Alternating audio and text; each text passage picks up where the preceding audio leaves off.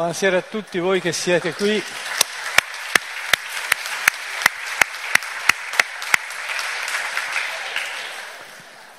Io sono molto felice, molto onorato di essere stato chiamato a inaugurare questo festival, anche un po' commosso, sinceramente, perché è una grande gioia ritrovarsi tutti insieme per parlare di cultura, riconoscersi, sapere che non si è soli, ma che in realtà siamo tanti, chiamiamola cultura. Questa è una cosa che, che, che fa bene, da cui si esce confortati poi dopo un pomeriggio del genere.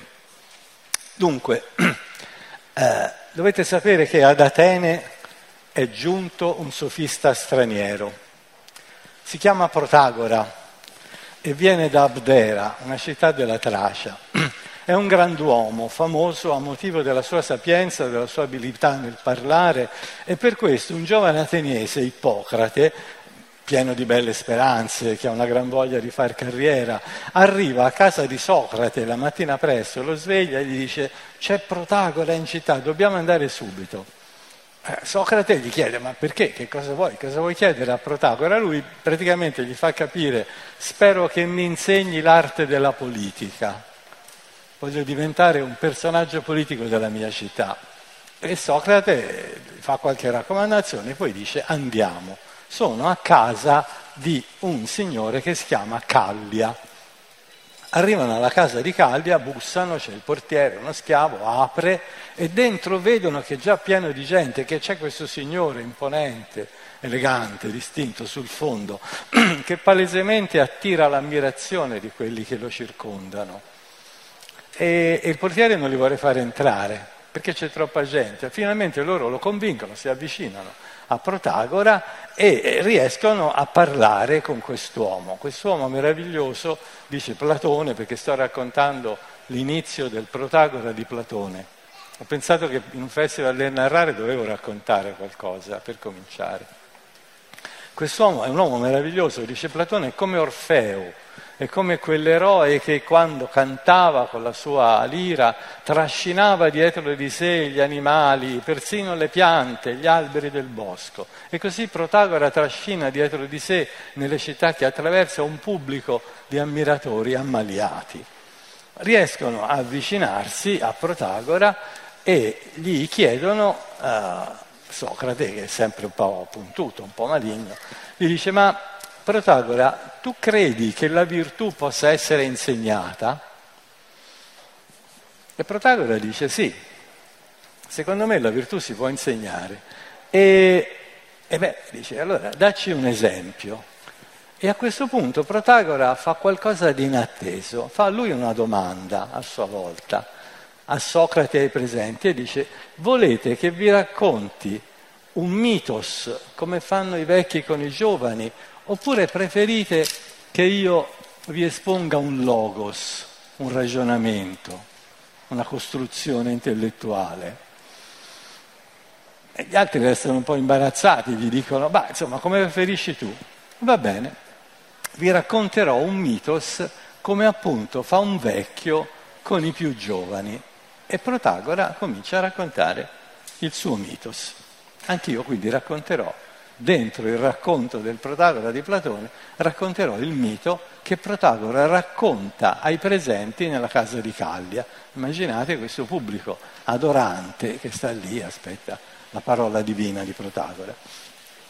Dice Protagora, c'era un tempo in cui non esisteva nulla e gli dei crearono nell'interno della terra le stirpe animali. Poi li fecero emergere, le varie razze degli animali, e affidarono a un titano, Epimeteo, il compito di dotarli delle loro caratteristiche specifiche. Dovete sapere, Epimeteo è il fratello di Prometeo. Epimeteo in greco vuol dire che capisce dopo. Prometeo è quello che capisce prima. Quindi Epimeteo è il fratello stupido, diciamo. Prometeo è il fratello intelligente. Però il compito di badare alle creature appena venute su dalla terra tocca a Epimeteo, il quale si dà un grande affare, comincia attribuendo a tutte queste varie specie, delle caratteristiche specifiche per nutrirsi, ciascuno a modo suo, poi anche il modo di coprirsi, il modo di difendersi, artigli, unghie, denti, eccetera. Insomma, alla fine fa una bella distribuzione delle specie animali sulla Terra che possano stare in equilibrio. Questa è la cosa che conta stanno tutte in equilibrio perché ciascuna ha qualche cosa da dare e qualche cosa da rifiutare e il mezzo per farlo alle altre specie.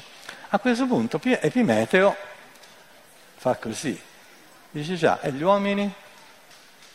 Gli uomini erano lì, anche loro erano usciti dalla terra, ma erano lì nudi, non erano coperti né da pellicce né da altri, non avevano unghie, non avevano denti, non avevano armi, non sapevano arrampicarsi sugli alberi.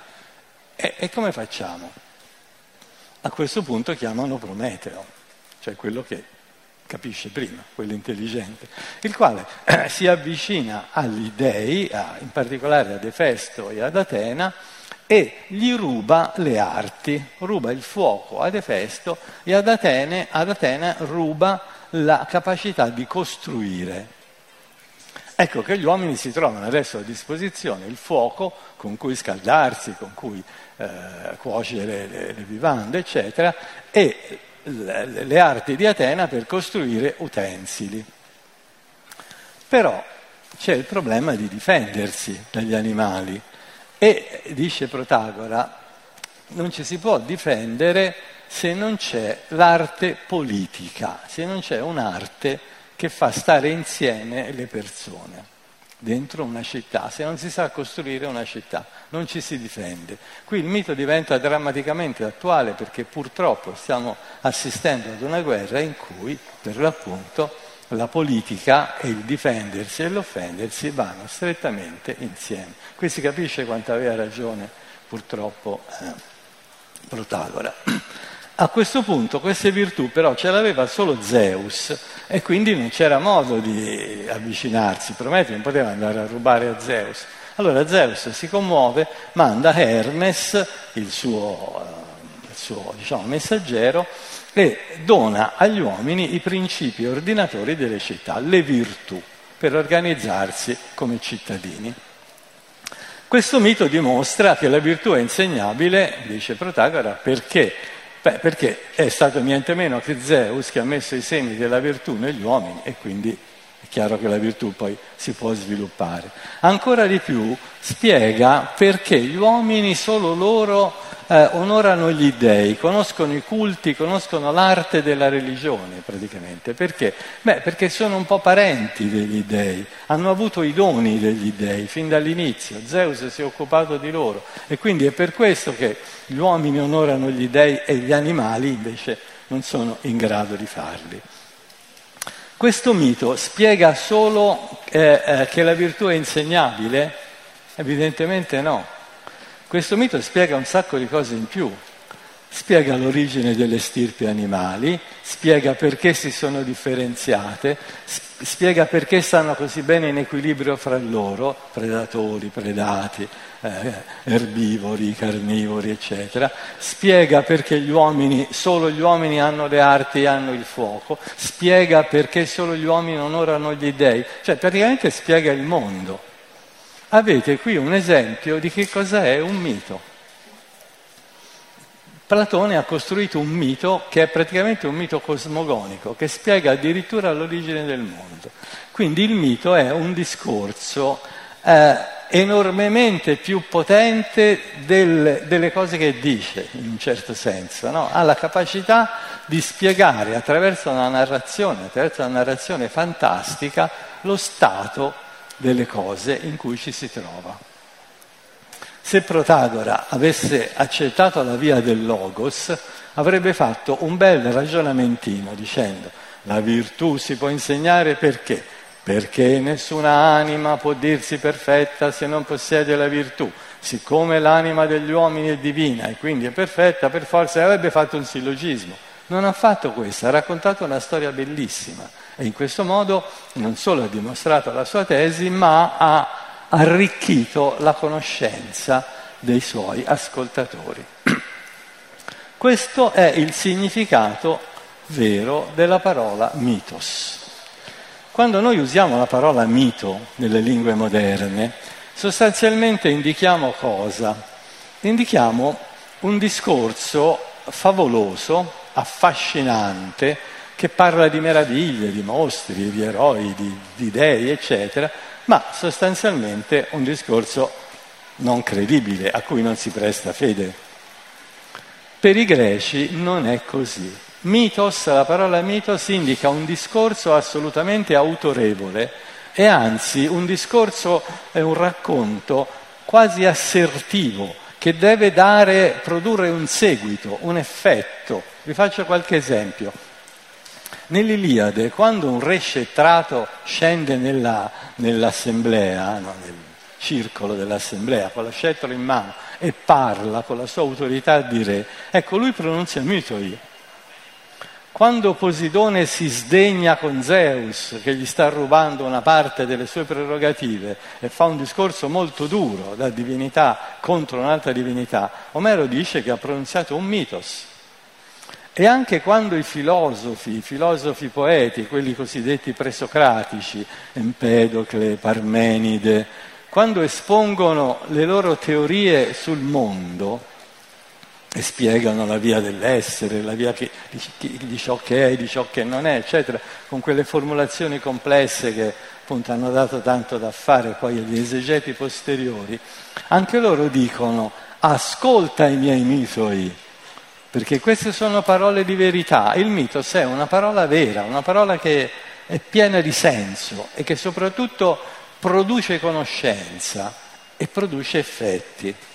E i greci questo lo sanno. Io posso a questo punto fare una piccola puntata nella modernità. Anche noi, quando diciamo mito, sì, è vero che pensiamo a un discorso favoloso, a un discorso che non esiste. Se io dico il mito di Edipo, beh, vabbè, eh, certo, un mito tragico, un mito affascinante, eccetera, però no, non è una storia vera, questo è ovvio.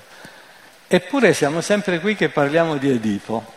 Io proprio ieri ho ricevuto l'invito da un convegno di psicanalisti che mi chiedevano di fare una relazione su Edipo perché il convegno era interamente dedicato a Edipo.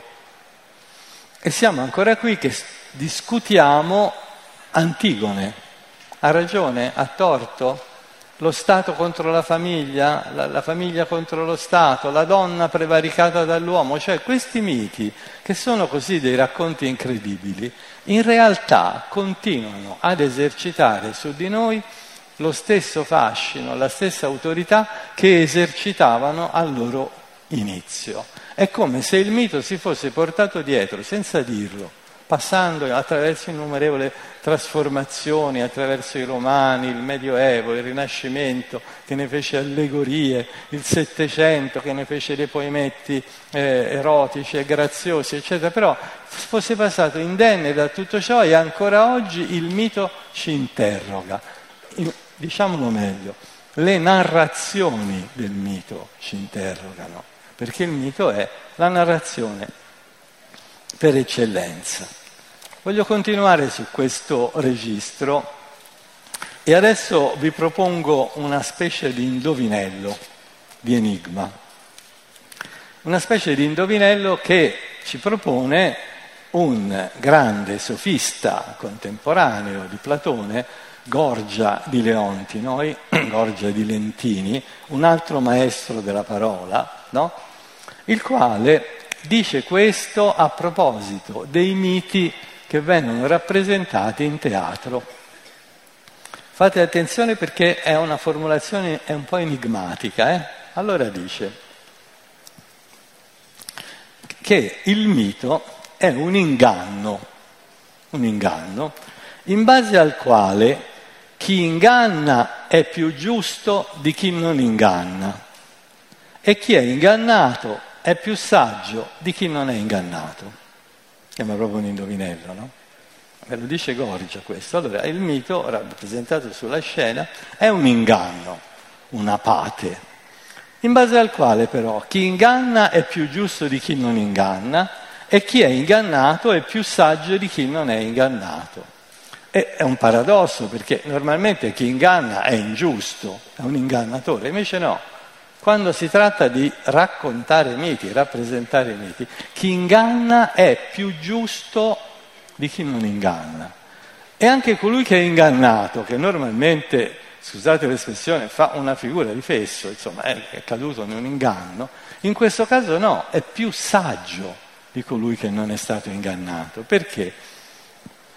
Perché il mito ha questa capacità nel mentre chi ti inganna, ti seduce con questa sua narrazione affascinante, brillante, piena di meraviglie e quindi ti inganna, però nello stesso tempo ti rende consapevole di una quantità di cose che passano attraverso questa narrazione. Se vi raccontano il mito di Edipo, eh, siete ingannati perché Edipo non è mai esistito, perché è una finzione, ma nello stesso tempo però con stupore e meraviglia riflettete sul destino di quest'uomo che non voleva commettere nessuna colpa, invece ha commesso le due colpe più terribili che l'uomo possa commettere, sul paradosso di costui che sta cercando le tracce di chi ha ucciso suo padre per poi scoprire che è lui stesso e via discorrendo. Cioè, ecco che uscite da questa esperienza più saggi di quando ci siete entrati. Eppure siete stati ingannati. Eppure il poeta vi ha ingannato, ma, ma, è un ingannatore giusto. E voi, ingannati, siete degli ingannati consapevoli, che, che, che sapete di più, no?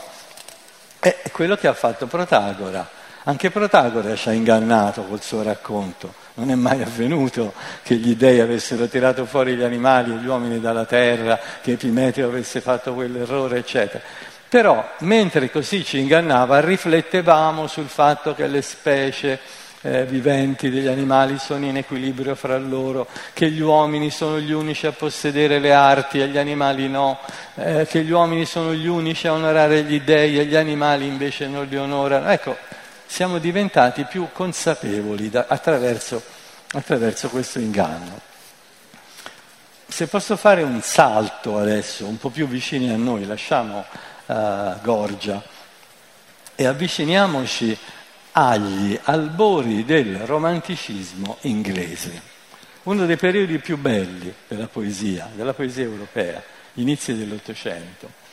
Sono gli anni in cui due grandi poeti, cioè Samuel Taylor Coleridge e William Wordsworth, danno e compongono le loro celebri lyrical ballads, ballate liriche. Sono delle poesie di andamento narrativo, sono dei veri e propri racconti in poesia, i quali raccontano storie come quella celeberrima della, eh, della ballata del vecchio marinaio, la storia della nave maledetta che viene spinta dai venti via dall'equatore fino verso l'Antartide e poi resta prigioniera dei ghiacci fino al momento in cui la maledizione finirà, eccetera, una delle storie più affascinanti della letteratura dell'Ottocento. E abbiamo la fortuna che Coleridge, nella sua biografia letteraria, ci spiega i criteri con cui lui ha composto queste ballate liriche e dice, i miei sforzi erano rivolti a persone e carattere soprannaturali, ecco l'inganno, di nuovo cose che non sono vere, però in modo tale da proiettare su di loro, dalla nostra intima natura, un interesse umano e una parvenza di verità sufficienti a conferire a queste larve dell'immaginazione quel momento di volontaria sospensione dell'incredulità nel quale consiste la fede poetica. Cioè, in pratica, io vi racconto una storia, meglio, meglio se la fa Coleridge. Coleridge vi racconta una storia. Nelle larve della sua immaginazione lui proietta un contenuto umano molto forte, talmente forte che la vostra incredulità di fronte a questi eventi si sospende poi non vi domandate più è vero o è falso, corrisponde alla verità o corrisponde alla falsità, lo devo verificare o meno. No, questa domanda non è più pertinente, scatta la fede poetica. Secondo me questo è un principio antropologico del narrare che vale sempre. Cioè, Caleridge lo enuncia per lui, ma è come se lo enunciasse come una cifra generale di tutto l'universo narrativo. Perché anche noi oggi continuiamo a fare lo stesso. Se uno legge I Tre Moschettieri, so, o L'Amica Geniale, non so se avete letto L'Amica Geniale, forse spererei di no, però non lo so, insomma. Forse, non lo so, se l'avete letto avete fatto bene, io, io l'ho anche letto. Però mi piace più i tre moschettieri, eh, se devo dire. In ogni caso, di fronte a questi racconti, eh, voi non vi chiedete ma è vero, è falso, ma è... No, la, la vostra incredulità si sospende, voi entrate dentro le larve dell'immaginazione di Alessandro Dumas, il contenuto umano che lui ci ha proiettato dentro e non vi state più a chiedere niente se è vero se è falso. Allo stesso, ma anche quando vedete il trono di spade, House of Cards nelle serie televisive, non scatta questo principio, scatta la fede poetica, scatta la sospensione dell'incredulità. Per tutto il tempo che c'è la narrazione, la credulità si sospende, si accetta la finzione come se fosse realtà, o perlomeno non ci si domanda se è finzione o realtà. Questa è la cifra del racconto il poter fare a meno della verifica, non si chiede perché se è vero o se è falso, si ascolta, si segue il racconto. È quello che dice Gorgia, no? Si è ingannati, sì, si è ingannati, però c'è un bel vantaggio essere ingannati da Sofocle o essere ingannati da Omero. E allo stesso modo Sofocle e Omero certo ci ingannano, ci raccontano delle cose non vere, ma sono molto più giusti di tante persone che raccontano cose vere. Ecco il valore della, della narrazione. Sto pensando che molte volte, molto spesso, si è cercato di dare una definizione di che cos'è il mito. Ce ne sono tantissime, ce ne sono troppe. Eh, ci sono quelle classiche, no? Il mito è un racconto sugli dèi, il mito è un racconto sull'origine, il mito è un racconto connesso col rituale. Poi ci sono tutte le definizioni più recenti, quelle della psicanalisi. Il mito è un racconto che parla all'uomo di se stesso, che gli rivela freudianamente il suo esse, il suo inconscio, eh, quelle che riguardano la teoria letteraria. Il mito è un archetipo narrativo. Insomma, poi sono addirittura delle definizioni mistiche. Per esempio, uno dei grandi mitologi dell'Ottocento, Carl Otfried Müller, diceva, in ogni caso badate che quando siete di fronte al mito non ci potete arrivare con il sillogismo. Ci vuole una cooperazione fra tutte le forze spirituali, eh, solo con l'intuizione si capisce il mito, oppure l'altro, Walter Otto, un altro grande studioso del mito, il tedesco, del passato, che diceva per il mito sì, ci vuole, e lui giocava con due parole tedesche, ci vuole il mestiere, però per capire il mito ci vuole anche la vocazione, ci vuole il beruf, ma anche la berufung, cioè ci vuole il mestiere, conoscere le cose, sapere, sapere il greco, sapere, però anche una specie di trasporto poetico.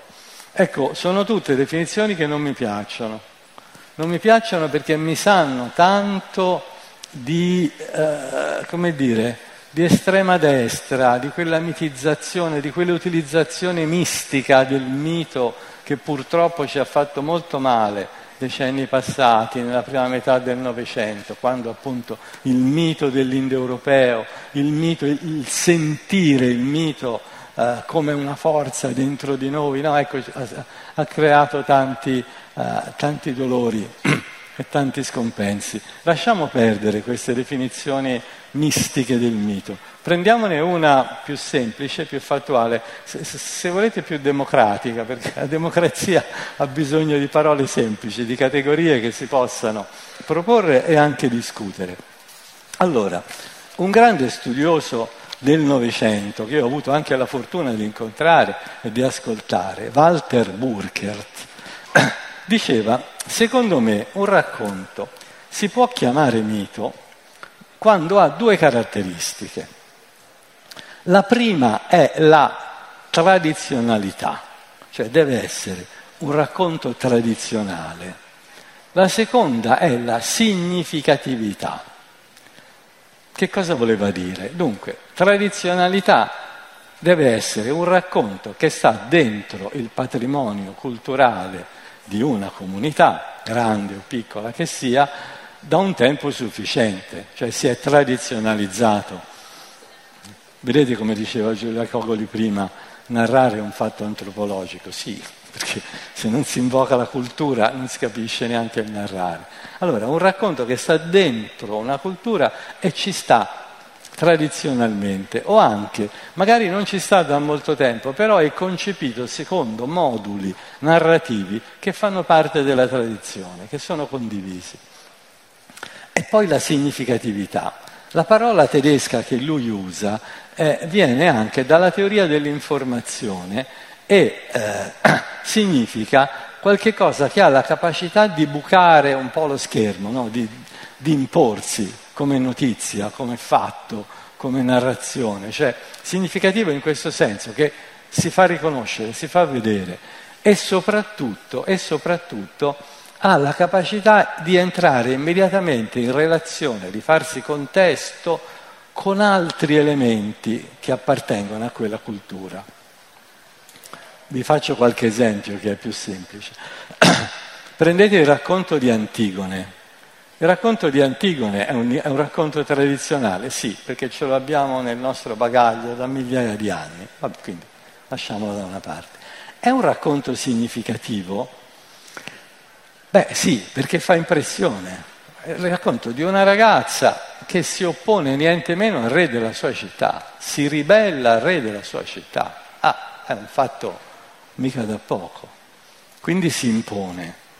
E poi ha la capacità di creare contesto. Ah sì, immediatamente, perché uno dice Antigone e subito viene fuori il problema del conflitto tra l'amore per un fratello e i diritti umani, cioè il fatto che i morti si devono seppellire, questa è una regola antica in Grecia, e invece la legge imposta dallo Stato. La storia poi ve la ricordo brevemente. Antigone è la sorella di Polinice, che è uno dei figli di Edipo. Lui e Eteocle si sono scontrati. Polinice è un traditore perché voleva prendere il regno di Eteocle al momento in cui non gli spettava e quindi Polinice giace insepolto a Tebe e Creonte, il re di Tebe, ha detto è un traditore, non lo dovete seppellire. Antigone, la sorella, la donna, dice no, mio fratello deve essere sepolto perché gli dèi vogliono questo. Non si lasciano i morti insepolti, è un diritto umano, un diritto antico, ancestrale, si è sempre fatto così. Allora vedete, questo racconto di Antigone mette subito in gioco niente meno che il conflitto tra una ragazza, un privato, una sorella e lo Stato. In più il conflitto fra una donna prevaricata da dei maschi potenti no? quindi l'ingiustizia patita da Antigone. L'ingiustizia patita da questo cadavere, perché un cadavere non si lascia insepolto, è qualcosa che ancora oggi a noi ci fa impressione, no? quando pensiamo a tutti i morti che galleggiano nel Mediterraneo e nessuno li può seppellire, tranne qualcuno, ci sono delle ONG che si occupano di raccogliere gli affogati e di dar loro sepoltura. No? Perché è quello, il diritto umano essere sepolti, non si può lasciare la gente priva. Quindi quando noi sentiamo che Polinice deve marcire, deve essere divorato dagli animali, beh, questa è una cosa che subito ci urta, entra subito in risonanza con noi. Ecco un racconto che eh, Burkert definirebbe a buona ragione mito. È tradizionale ed è significativo, entra subito, fa subito contesto. Ma per fare un esempio più leggero, non vi voglio rattristare. Ma prendete il nostro classico Pinocchio. Pinocchio è un racconto tradizionale, sì, ci sono dentro tutti gli elementi della tradizione favolistica, no? Sono gli animali parlanti, gli animali soccorrevoli, Medoro, la fata, la trasformazione, la metafora, la metamorfosi del, del, bambino in legno e viceversa, l'inghiottimento dell'animale da parte del, del pesce cane, quindi c'è tutto, è tradizionalissimo Pinocchio ed entra in contesto con la nostra cultura, eh sì, tantissimo, sono addirittura dei modi di dire che sono nati da Pinocchio, ti viene il naso lungo come a Pinocchio, al bambino che dice le bugie, eh, sai fare il grillo parlante, la città di Acchiappa Citrulli, non so, c'è una quantità di cose con cui Pinocchio entra immediatamente in relazione. Ecco, anche Pinocchio meriterebbe in questo senso la definizione di mito in qualche modo. Perché? Perché è un racconto profondamente radicato in noi, nella nostra cultura, profondamente tradizionale e profondamente capace nella sua narrazione così semplice, no? di Toscana facile, quasi bonaria, eppure ha una straordinaria presa su tutti i suoi lettori. Perché? Perché mette in gioco evidentemente una serie di modelli culturali importanti. Per la verità gli antichi si erano già accorti che il mito era questo, cioè la capacità di subito dire, di esplodere no? appena lo si metteva in narrazione. C'è un commediografo della cosiddetta commedia di mezzo che si chiamava Antifane, di cui non leggiamo nulla, ma c'è rimasto un, un lungo frammento di una commedia che si chiamava Poiesis, la poesia, il fare, in cui lui dice, eh, beh, parla di se stesso, è anche simpatico Antifane, parla di se stesso e dei dolori del commediante, di colui che scrive commedie. Dice, eh, quanto sono fortunati i tragediografi a loro gli basta di pronunziare un nome ed è già fatta. Dicono Edipo, subito tutti capiscono. Capiscono eh, Giocasta, il padre ucciso, Eteocle e Polinice, i figli, Antigone, eccetera. Arriva uno di noi che tutte le volte deve crearsi un intreccio ex novo e a noi ci tocca ricominciare da capo, cioè dobbiamo mettere il racconto in modo tale che la gente capisca e ci segua anche se non sa nulla, mentre il tragediografo arriva tranquillo con la sua Medea e tutti dicono, ah Medea, certo, Medea, i figli, la Colchide, no, sanno subito. Quindi in realtà questa definizione di Burkert che io vi ho dato era stata, come dire, in qualche modo anticipata da parte di Antifane. Infine, eh, sto per concludere. Allora, dovete sapere, lo sapete, che io sono di formazione, di fondo, un classicista e un latinista, l'avete capito perché tutti gli esempi di narrare che ho fatto erano quasi tutti classici. Ma i latinisti e i filologi hanno anche il vizio di analizzare le parole. E questo è il problema. Noi, il filologo vuol dire proprio quello, colui che ama la parola allora io mi sono chiesto, ma non è che se io prendo la parola narrare e la vado un po' a scavare dentro, si capisce meglio cosa vuol dire narrare? E ho fatto questo esperimento. Allora, certamente conoscete l'aggettivo italiano ignaro, che vuol dire uno che non sa. Corrisponde pari pari all'aggettivo latino ignarus, che vuol dire uno che non sa. Così come il nostro verbo narrare corrisponde pari pari al verbo latino narrare, che vuol dire narrare. E fin qui niente di strano. Ma questo ignarus, come è fatto? Scaviamolo un po' nel suo interno. Allora c'è un in che quando precede un altro sostantivo, un altro elemento, è sempre negativo, dice non, nega quello che viene dopo. E poi c'è questo gnarus. Gnarus, che vuol dire gnarus? E qui ci avviciniamo un po' all'obiettivo. Gnarus in latino indica uno che sa, che conosce e che è esperto. Per esempio, si può dire di una persona, di un politico, di un magistrato, eh, di un oratore, che è gnarus rei publice, cioè che conosce la res pubblica, conosce come va lo Stato. Vogliamo dire una cattiveria? Ecco, non tutti quelli che siedono in Parlamento, secondo me, sono ignari rai pubblici. Non la sanno tutta, eh? La sanno una parte. Eh. Purtroppo eh, non attraversiamo un momento felice. Quindi uno ignarus rei pubblici è uno che conosce, sa, sa lo Stato, sa le regole, sa come funziona. Eccetera. Oppure può essere anche ignarus, senza niente, senza determinazioni, uno che è consapevole di sé, che, come dire, ha una profondità di se stesso che gli permette di parlare in pubblico, di dire delle cose intelligenti, con facilità, di dire delle cose utili. Uno gnarus, cioè uno che sa il fatto suo, no? Allora, se fate l'ultimo passo, potete pensare che in latino quella G davanti alla N ci può non essere. Può essere gnarus, ma anche narus. Quindi il verbo narrare è propriamente un derivato di narus, colui che sa le cose o colui che è consapevole di sé. E allora lo spiega questo Varrone, grande linguista, etimologista latino. Narrare che cosa vuol dire? Rendere gli altri nari, renderli esperti, render, fargli conoscere le cose. Questo è narrare propriamente, etimologicamente.